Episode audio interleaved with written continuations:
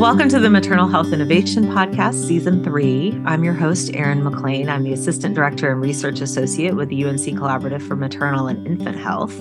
This podcast is created by the Maternal Health Learning and Innovation Center. Episodes are released weekly, so be sure you're subscribed. On the podcast, we listen to maternal health innovators talk about ways we can implement change to improve maternal health in the United States. In today's episode, I'm talking with Chauntel Norris. Super pleased to be talking with Chauntel. She's not only the co-director for the Alabama Prison Birth Project, but also the co-founder of Baobab Birth Collective. And with her extensive experience in lactation during incarceration, she's a real trailblazer in her field. She's also a DONA-trained birth and postpartum doula, a Lamaze certified childbirth educator, and a certified lactation counselor. Her dedication to maternal and infant health shines through her work and her advocacy, and I'm excited to talk with her about that today. She's an active member of the Black Mamas Matter Alliance and a community transformer for Reaching Our Sisters Everywhere. She also serves on the board for the Alabama Breastfeeding Committee. Welcome, Chauntel. Thank you so much for being here. Thanks for having me. So today we are going to talk about your work and how we can change and improve care for incarcerated birthing people. Do you want to tell us a little bit more about the Alabama Prison Birth Project and the services that y'all provide to incarcerated folks? Sure. Well, the Alabama Prison Birth Project, we provide doula care to incarcerated birthing individuals. So what we do, our program has three components. The first component is we match our clients one-on-one with a doula, and their doula will meet with them prenatally, ideally twice prenatally, to just kind of come up with a birth plan, just see, what previous birth experiences have been like for that person, and also what they would like this birthing experience to look like. Their doula is there to support them emotionally, but also provides informational support. So if a client is not really sure what an epidural is, her doula will provide her more information about what that means and what are some of the impacts that it could have on her, and help her, just give her the information and help her decide what it is that she would like for her birthing experience. So the doula is matched with her, will meet with her prenatally, and then also will go and be with her at her birth in the hospital. And so that is a crucial piece of our program because no family member is allowed to be with them. The family is not notified when they go have their babies. It's a security risk. And so having a trusted individual with them, we know how important that is in the birthing space.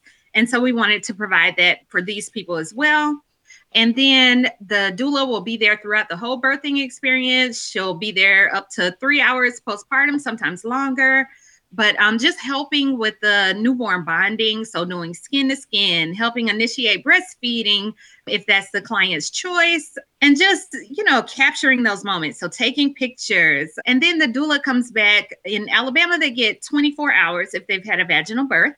So the doula comes back the following morning after she's had the baby, and then just does newborn rituals, dressing the baby up. She brings a diaper bag, brings clothes, reading storybooks, all those kind of things to just celebrate this new baby. And the doula the whole time is taking lots and lots of pictures. She's with the mom until the moment of separation, until mom has to go back to the facility and baby stays at the hospital until the receiving family. Ideally, it's a family placement, but we do know other things happen. And so the doula is there to just help with that emotional transition of having to be separated from the baby. And then she comes and meets with the client postpartum in the facility. She brings 20 pictures of the birth. So the client is not long without having, some memory in hand of that experience. But also she's doing mental health check-ins, seeing how is that mom coping with the entire experience, and being there to support her emotionally however she needs. Then the second component of our program is we have a prenatal education group. So it's prenatal and it covers the first year postpartum. So we're talking about during pregnancy, the changes your body is going through. We're talking about lactation. We're talking about co-parenting from inside. What are developmental milestones in that first year? All of the things that you would need in a parenting course. as well. So we incorporate all of that. And then we have a nutritional component. So we bring in food. When we do these weekly groups, we're also bringing in healthy, fresh food. We know that incarcerated people often don't have access to that. And we also know how important nutrition is in pregnancy. So that is one way that we try to help out with that situation. The third program component that we have is a lactation program. So the people who are in our group are able to express their milk, and then I come in and ship it to their babies overnight, wherever they may be. So that's our program here in Alabama. That is amazing. You know, I can tell you I work around perinatal incarceration in North Carolina. And for our folks, they're largely not allowed to have any pictures of their children, that no pictures are allowed to be taken while they're in the hospital. And that is such a rite of passage that folks miss out on, and, you know, time you never get back. And so that's really exciting to me. I mean, it seems like such a small thing, but it really is a huge thing. Can you talk a little bit more about, so you're working in a state prison, correct? Correct. Mm-hmm. Can you tell us a little bit more what birth was like for folks incarcerated in that prison before y'all's project started? So folks get a sense of like what's different now versus how it was before. Yes. Okay. So prior to our program, Tutwiler was one of the top 10 worst prisons in the United States. It was horrible. There were a lot of sexual abuse that was happening towards the incarcerated women perpetrated by officers. And so there was a lawsuit from the Department of Justice filed against Tutwiler, and they were required to make 40-something changes in their facility. Some of the requirements, they had to hire more women, staff, and put cameras everywhere. There weren't cameras everywhere, which was how a lot of this abuse was happening. You know, there were a lot of blind spots. And so they had to rectify those things.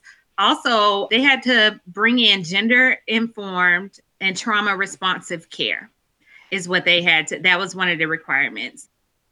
So Chauntel, it sounds like part of the remediation was establishing gender responsive, trauma responsive services, and that y'all were part of that. Do you receive state funding for this work, or is it all volunteer, or how does that work? That is funny. We do not receive state funding. We're definitely part of their programming. We bring in that gender responsive, trauma-informed care.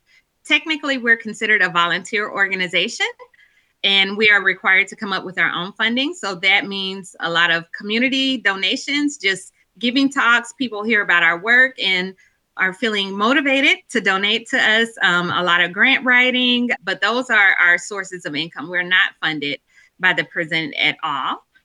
They believe that it's valuable, but it still goes unfunded. So in terms of, it sounds like some of your first kind of relationships and advocates within the prison system were the healthcare folks. So you said it was a nurse that helped kind of make the connections. Is that how that's? Yes. So he saw a documentary about the Minnesota Prison Doula Project, and he thought, this will mark off some of those check boxes, you know, that we're required to meet. And so I wonder if that's something that we could do here. And so he invited the ladies who were working on the Minnesota project down to Alabama. And they put a call out to local community about, hey, we're interested in trying this thing. Would you like to just come to a conversation and talk to DOC folks, Department of Correction folks, about what is a doula? What services can you offer here? And how could that possibly work out? And so we did. We went for the initial meeting. I went just as a community doula who was interested in seeing, you know, the possibilities. And so it worked out. At the time, I lived a little too far to work on the project. So actually, I ended up relocating to work on this project. It is, but it was something that I believe in, and I couldn't not do it. So I just, you know, it was just something that I felt compelled to do. And so, you know, things just opened up in my life in a way that I was able to make that transition. So it worked out perfectly.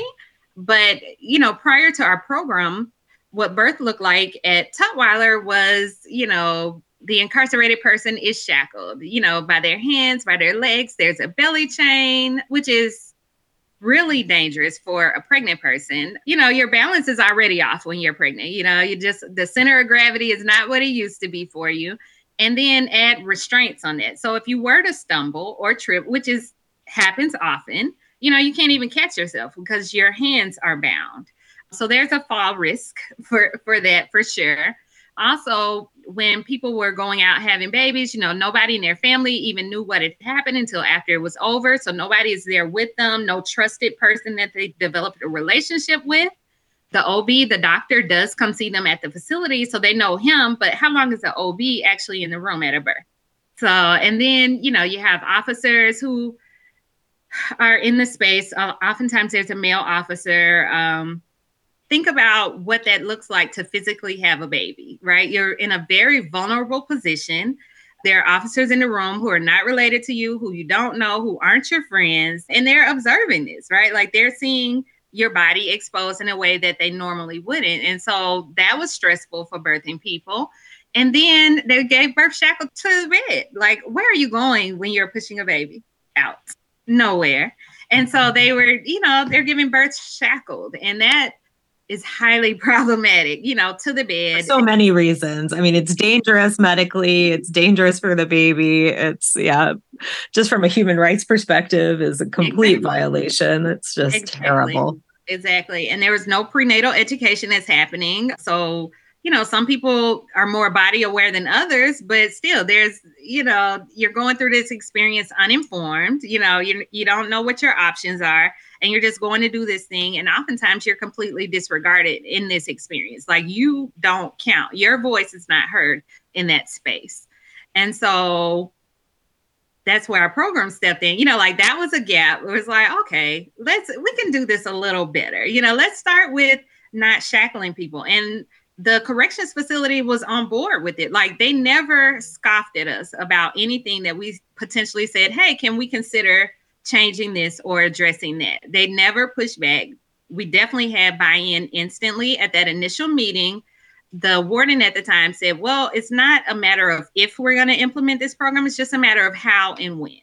So immediately on day one, we had buy-in. So I am very thankful for that. And that's how our program got started. Now, we have a law in North Carolina that just passed in 2021, kind of unforgivably recently, but that just came into effect in December 2021, where shackling is no longer allowed basically from the second trimester through 6 weeks postpartum. The only thing that can happen is handcuffs in front of the body during transport and no other time. There can be exceptions, of course, for safety and security because they always have that, but there has to be a process of, you know, reports filed and all sorts of things within a short amount of time if that occurs. Mm-hmm. It's been interesting, though, for us. We've not had pushback at the prison. We have one prison in North Carolina that accepts pregnant women, but we have had pushbacks at the jail level. A lot of folks don't either think the law applies to them at the jail, even though it very clearly does, or they're just worried about security. And it's like, again, how many pregnant women have you had flee while they're in labor? This seems very unlikely, you know, like, or during a C-section or during, you know, while they're delivering. It's ridiculous, you know, and we've luckily had great support from our OBGYN society and other folks who've said, look, you know, medically, this is extremely dangerous and it's a liability for the hospital and for the staff, you know, like the fall risk, the drop hazards for babies. So it's something that we're working really hard on here. Has it been passed as a law in Alabama or is it just regulation? Yes, it's a law in Alabama. We passed it, I believe, in 2022. So we're right behind you. So What happened here is the facility. So there's one state prison in Alabama for women and it's maximum security because there's only one. So they have to be able to house everybody. And they implemented that practice, but it wasn't a law. So that was only our facility, but Alabama has 67 counties. So there's jails in all of those counties. And that's the same thing we were encountering is the county and local jails. When we were trying to get the legislation passed, that was our pushback as well. Was the local sheriffs. And same thing, we had to put the same type of language. Well, in the event of a security risk, you can do it, but you've got to document it and you've got to, you know, those things. So it was, our experience here was very similar to there. We eventually were lucky enough to get the Sheriff's Association on board, but it took a lot. Mm-hmm. And unfortunately, some really tragic events happening, like babies dying, which is could have been, completely preventable and is incredibly tragic. And it's definitely kept us going that, this is really important and we need to keep focusing on it and making sure it's actually people are complying with the law, because it is a struggle. Yes. Talk to me a little bit about how y'all, recruit and train your doulas, and because, working in a carceral setting is hard. It's hard for the folks, obviously, who are there as incarcerated people, but it's also hard for the staff, and it's hard for folks like doulas and other people who want to work in that setting. Right. Are the doulas volunteers? Are they paid? And kind of how do you train them? Well, like you said, the work is hard. It's emotionally challenging more than anything. And so our staff is paid. We hire contract doulas. So they're community doulas. And prior to onboarding, we really talk about the hard things. So, this is what the job is. It is really hard. And that's why we pay. But that's why we don't do volunteer, because I just couldn't morally ask somebody to do this for free. And so we recruit. The staff that we have now are people that I personally have worked with in community on other projects. They've seen me doing the work, and they showed a willingness or even a desire to participate as well. And so, their hearts are in the right place, and we felt like they were a good fit. When we do recruitment, we do, just social media, like, hey, we need some more doulas. What do you think? If you're willing to participate, submit your resume, those kind of things. And then we kind of go to, okay, now what do we know about these people? And they're our community members. They're people that we've all had some experience with in our program working with, and we know that they probably will work out pretty well. And so that's how we get our staff. And also, as far as training, of course, we do a local onboarding process. These are the rules at the prison. These are the colors you can wear. These are, just basic onboarding. And then we also have a National Prison Doula Training. So we send our staff through that as well. Then when they finish, there's also a mentorship component. Once they finish the mentorship, then they are certified prison doulas. And, they can not only work at our facility, but they're certified, to be able to work in any carceral setting. That's great. That mentorship component seems really key in the, the training is not quite enough until folks have actually been in that setting, because I think it is such a different, if you haven't already had experience with that setting, it can be really disturbing, even if you know what the rules are, it's a different environment. So absolutely. So in terms of lactation, so babies don't ever come back to the prison from what I understand, right? Correct. Mm-hmm. But folks are allowed to pump. How were you able to get that program started? Again, it was one of those, we didn't get any pushback. It's like, hey, that was one of the right off the bat things. Like, hey, we need to be allowing folks to be able to get their milk to their babies. The longest thing that it took was it had to go through legal. Tedious, months and months process. That was what took the longest, was just getting them to sign off and say, yep, everything here looks good. The contract looks good, because there is a contract between the facility and the person who's pumping. I agree to, keep my supplies cleaned and put away. Nothing comes back to the dorm. It all stays in the pumping room, those kind of things. And the way that we were able to get started, of course, we had to go through getting the prison to sign off on it. But also, we had local buy-in from community members. So we got a $500 grant from our Alabama Breastfeeding Committee to purchase our freezer. They had to have a deep freezer to store their milk. We had another community member that donated one of those utility sinks so that they could wash their parts out. Somebody else, donated money so that we could purchase lockers so that they can store their equipment.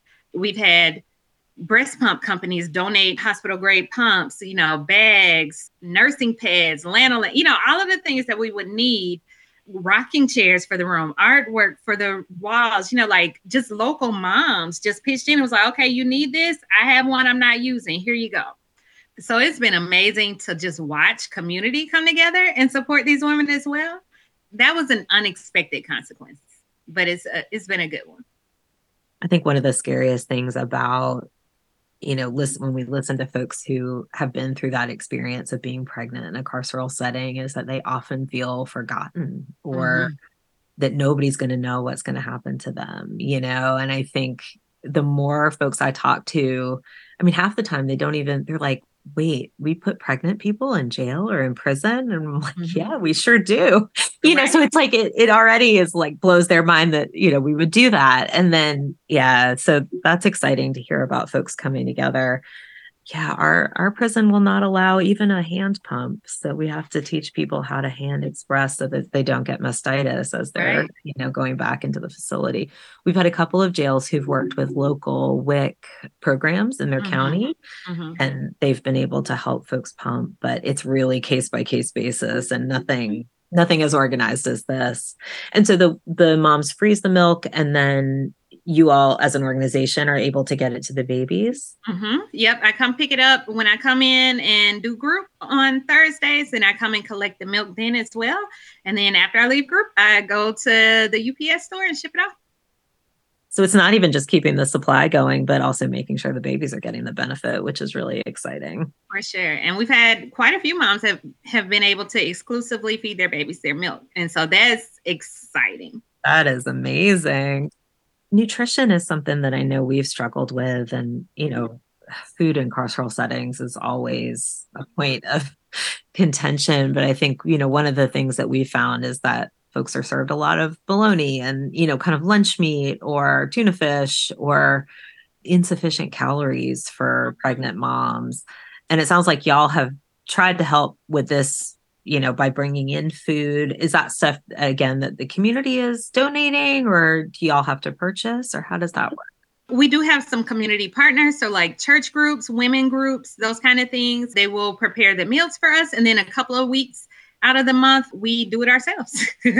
We go grocery shopping and we cook it up. And Ashley, my co-director, she's a great chef. So, you know, she does a great job with that.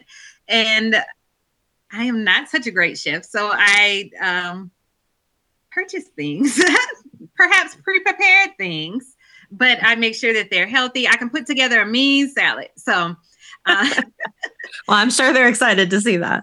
They are. And about how many women do you have at a time that participate? Yep. Right now, our group is about 15. We just got one new pregnant mom in, so we have 5 currently pregnant moms right now. Pre-COVID, our numbers were we saw about 25 to 30 births a year. During COVID, the number went way down. They were trying to, you know, get folks into community alternatives. And now we see the numbers increasing pretty much to pre-pandemic levels. Okay. Yeah. We've had a similar dip in our state. A lot of the women, and our project is working more on the county jail side of things, but predominantly the pregnant women who are, you know, justice involved tend to be justice involved related to substance use. Is that similar to what you're seeing in Alabama? Yep, for sure. One of the unique things about Alabama is we have a chemical endangerment law. And so what that is, it was designed for people who were cooking meth in the presence of children. And we know how volatile meth can be, you know, there can be explosions and harmful things. So we don't want people doing that with children. And that's what the law was designed to do, was to protect children. But what they're doing now is applying it to pregnant women. So if you're pregnant and you use substances, that's an additional charge. It's a felony charge. And so we have folks in our group who that is why they're there. You know, it's because they have an addiction. And my line of thinking is perhaps they might be better served with social services versus incarceration. Yeah, that's one of the things that we really work hard to educate, you know, district attorneys and judges on, is that, you know, in our state, and I know several others in the Southeast as well, have really great perinatal substance use programs, and that those are much safer places for a pregnant person to receive care than a carceral setting. I mean, carceral settings are not really set up for people to thrive at all, but certainly not a pregnant person who is also battling substance use. And so that's been something that we've really had to talk with folks about, because a lot of times we do get people who think they're doing a good thing by putting somebody in a supervised carceral setting. And it's like, no, there are community alternatives that don't rip people out of their, you know, their families and their communities then actually provide substance use support, which is very different than what is happening in jail and prison settings, at least in our state. Right. Are you seeing any movement towards either changing that law or making it more specific, or, you know, sometimes technical fixes? I know we've had to kind of talk with folks about how do we specify transport as just while people are in motion and not while anytime they're outside of the facility for things like shackling and things like that. Is there kind of talk about how to mitigate some of that harm that's happening to pregnant folks? Yes, I have heard different legal organizations and different maternal health organizations actually having the conversations.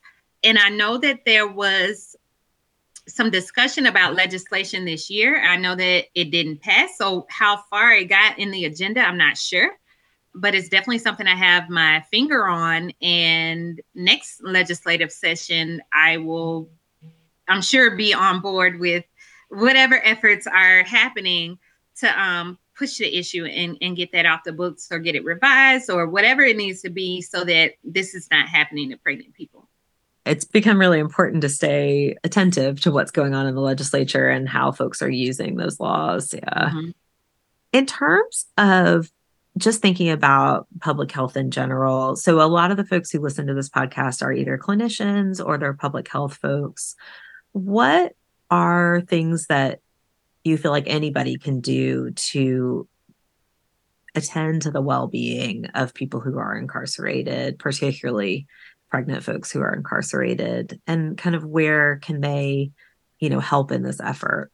So the first thing I would say would be find out what facility is close to you that's housing pregnant women. You know, is that the local jail? You know, is there a prison nearby? What is that? And then just call them up like, hey, what are you guys got pregnant people? What are you doing? Are they getting enough calories? I'm concerned. You know, I'm a concerned citizen and I just want to make sure that these people are being treated well, because we're talking about a brand new baby, you know, like, especially in Alabama, you know, it's definitely a pro-life state. And so if we're really pro-life, let's make sure that we're treating this pregnant person well.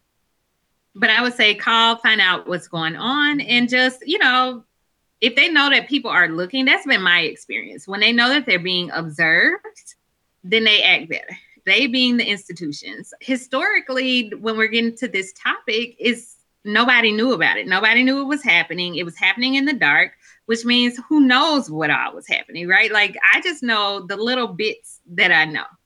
And I know there's a whole lot that I don't. So I can only imagine a rural county in Alabama thinking nobody is paying attention and the things that they may try to get away with. You know, we survey our clients when they come in about their care in the county prior to getting to us. And like you said, a whole lot of bologna was happening, you know, like a whole lot of bologna sandwiches, corn dogs. They live in a state of perpetual hunger, right? Like not enough calories, not enough nutrition. And there's no oversight. There's no nationwide, statewide, countywide, there is no oversight committee. And so people are just doing whatever the heck they feel like doing. We hear about folks coming in from county who have not received any prenatal care while incarcerated. And that is highly problematic. We have a similar situation. You know, we have 100 counties in North Carolina and 86 of them have facilities that house women. And, you know, each sheriff is a king in his own fiefdom, basically. We do finally have this law. It used to just be pregnant women should receive standard of care. That was one sentence in the statute and that's all it was. But the tricky thing is, you know, in our case, all of the health care comes out of the county budget. And so a lot of our smaller, poorer counties, you know, they can afford a nurse on Tuesday mornings at the county jail. And other than that, it's just calling EMS. And so there's just no way they could provide adequate care. You know what I mean? Like they don't have the resources when it's an LPN on Tuesdays. Like that is not sufficient prenatal care. And unfortunately, the way our system is set up, women are often sent to the state prison. Now, these are women who are in county jail, who have not been convicted of a crime for the most part, who are then sent to the state prison in Raleigh, often very far away from their families. And then their hearing just gets moved. And so they end up, they might have only been in jail for 2 weeks if they weren't pregnant, but because they're pregnant and, you know, they can't get adequate care in the jail, they're held for 6 months, 8 months, sometimes the whole pregnancy. And, you know, that's unforgivable. It is. Talk about a human rights violation. Right. It's something that, and we're finding other states that do this as well. And I worry a lot about, well, any incarcerated pregnant person, but certainly the ones in jails, because I do feel like you're right. It's really easy for folks not to know what's happening. I really like your point about asking kind of where's the closest facility to me, and, you know, that we are citizens and taxpayers and we're able to say what's happening here. Yep. I think that's really important. I also, you know, I'm sure they were more receptive because of the Justice Department investigation, but we've also found that when community groups or outside folks come to jails or prisons and say, I want to provide support, that a lot of times they are really excited. We have one county out west who's been super collaborative, and they're like, we don't have enough programs for women. We know that they need more support and we don't know how to do it. And so, or have the budget to do it. And so I think a lot of times if you're willing to go in and ask, that a lot, they will let you in, you know, and let you work with folks. And so I really like that suggestion. Is there anything else that you want to make sure we talk about that I've forgotten? No, I don't think so. I think probably our conversation has opened up the door for some more questions, some more introspection for folks who are going to be listening. So one thing I do want to say is I mentioned earlier, we do a national prison doula training.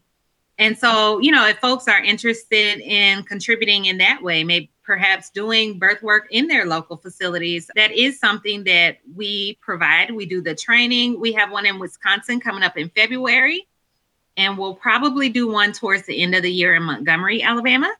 Oh, great. Okay. That is a way that people can get involved. We don't have any links as of yet, as far as registration and those kind of things, but just know that it is coming, and I can get that to you as soon as it, you know, it's published. But if people are looking at wanting to get involved, you know, doing a deep dive and really getting into it, that's one opportunity.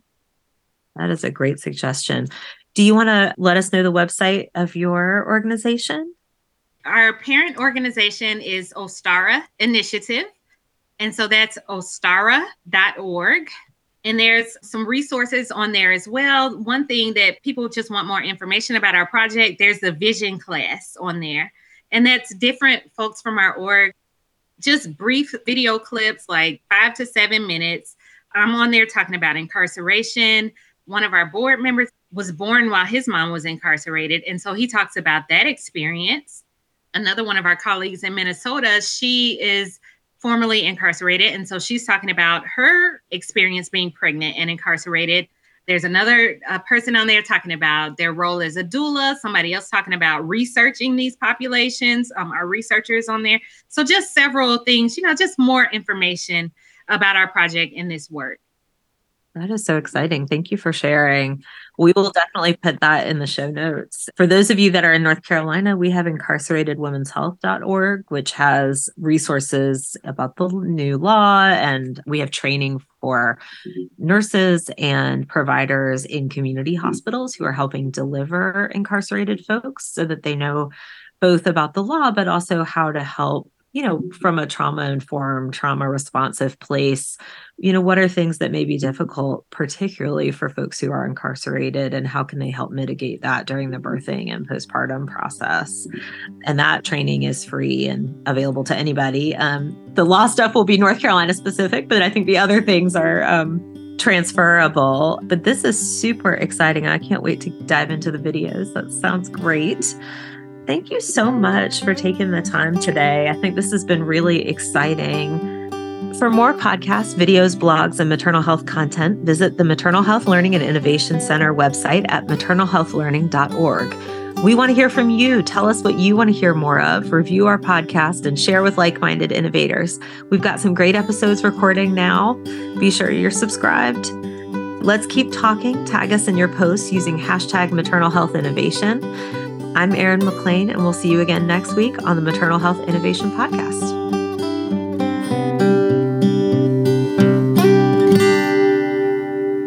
This project is supported by the Health Resources and Service Administration, HRSA, of the U.S. Department of Health and Human Services, HHS, under grant number U7-CMC-33636, State Maternal Health Innovation Support and Implementation Program Cooperative Agreement. This information or content and conclusions are those of the author and should not be construed as the official position or policy, nor should any endorsements be inferred by HRSA, HHS, or the U.S. government.